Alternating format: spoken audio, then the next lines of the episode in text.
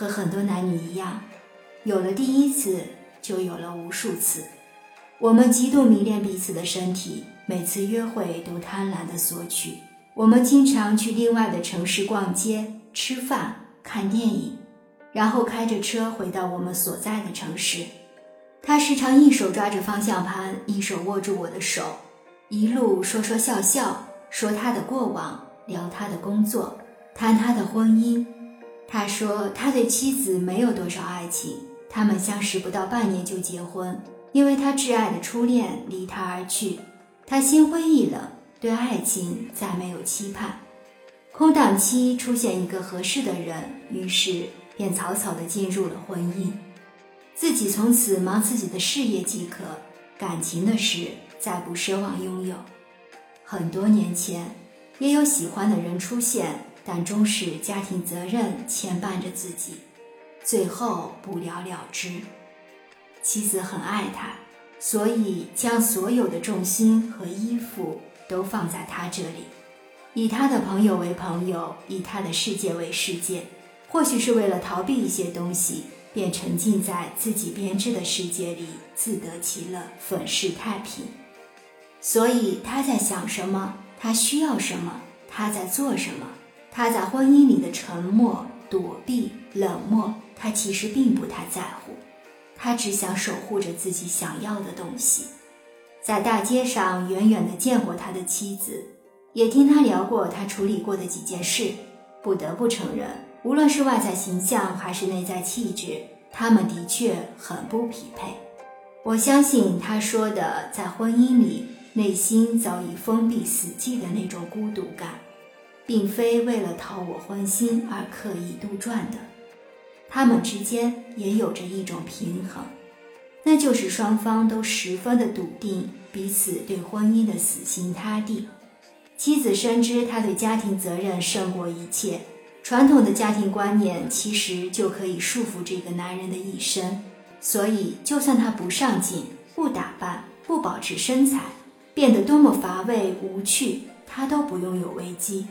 男人或许可以不爱他。但也不会不爱孩子，不要家。他对妻子同样的放心，是那种可以托底的安全。毕竟他爱她，他的世界全是他，离开他，他可能都活不了。我可以为他随时放弃自己的婚姻，是因为我的婚姻早已千疮百孔。但我并不会逼他，他不愿意，我便不再提。随着时间的流逝，他变得越来越依恋。我能看见他的孤独、脆弱、内心的小心思、小阴暗，甚至见不得光的小情绪。他并不忌讳的展露，我也并不介意的接纳与接受。我们都向对方呈现着一个内心柔弱的真实的自己。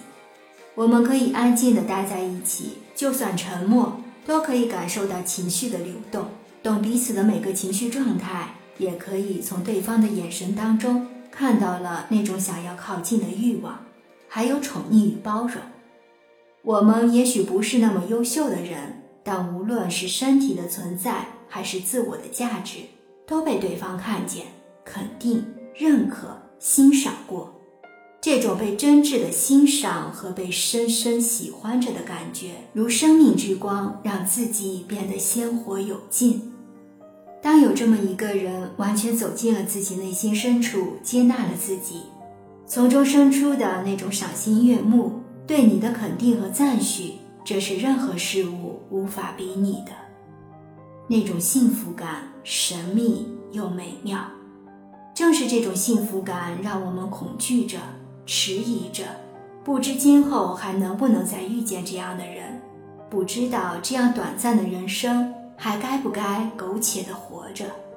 渐渐的，人性的贪婪和现实的压力，让我们都想往前走一步。我们有了真正走到一起的意愿。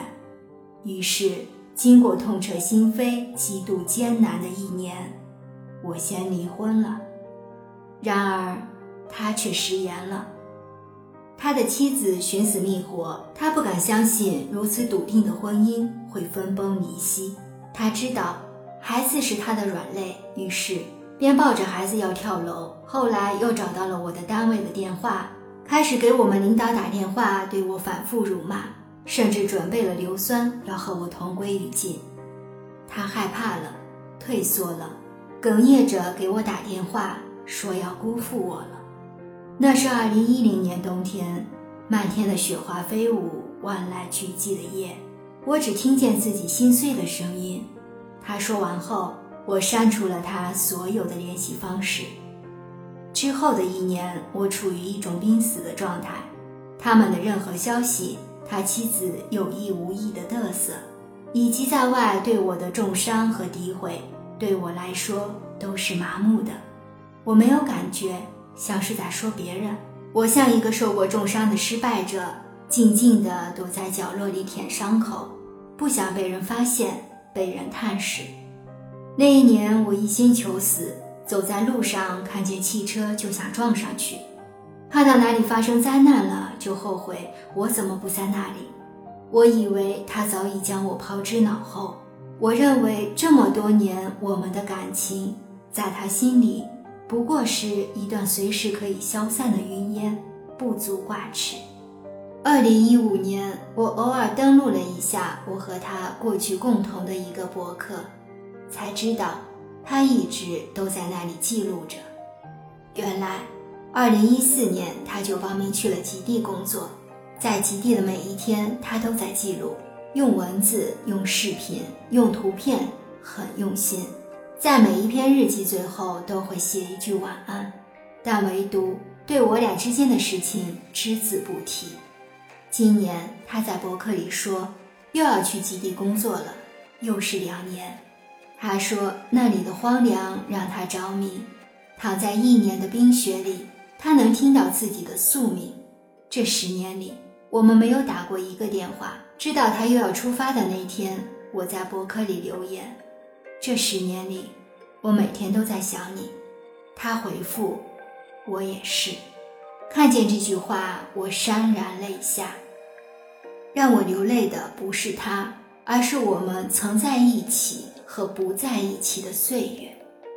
我不会再去打扰他，就像云与海歌词里所唱的那样：如果世间万物能跨越，能相爱，也能成全云与海。忘了离岸多远多危险，都看不见。世间万物能跨越，能相爱吗？太多的不能。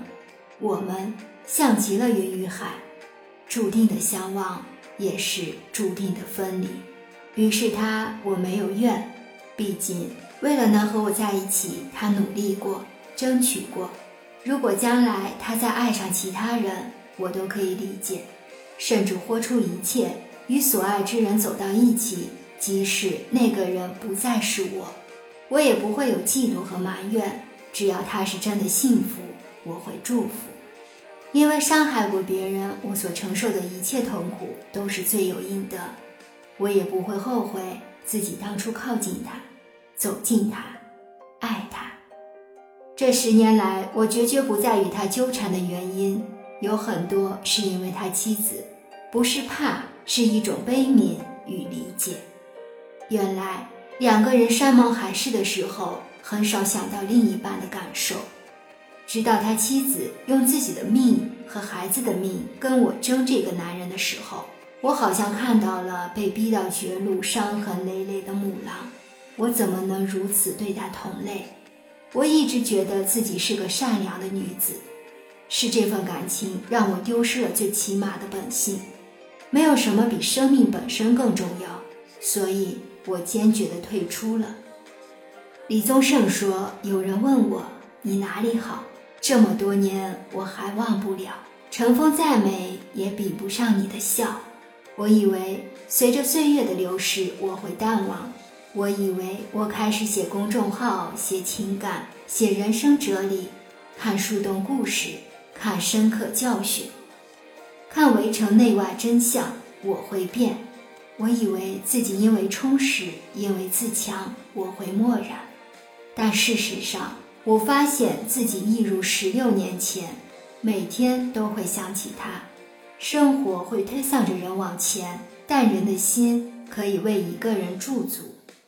我与自己达成了和解，余生就这样吧。此生再不能拥有，就让它住在我的心里，不死不灭。这就是我们的故事。但我还跳动的心脏却一直有着这样一个问题：难道这不是爱情吗？如果这都不算，那什么才算？本文作者万万的一时光，来源今日头条，主播小菊菊，关注我，爱你哦。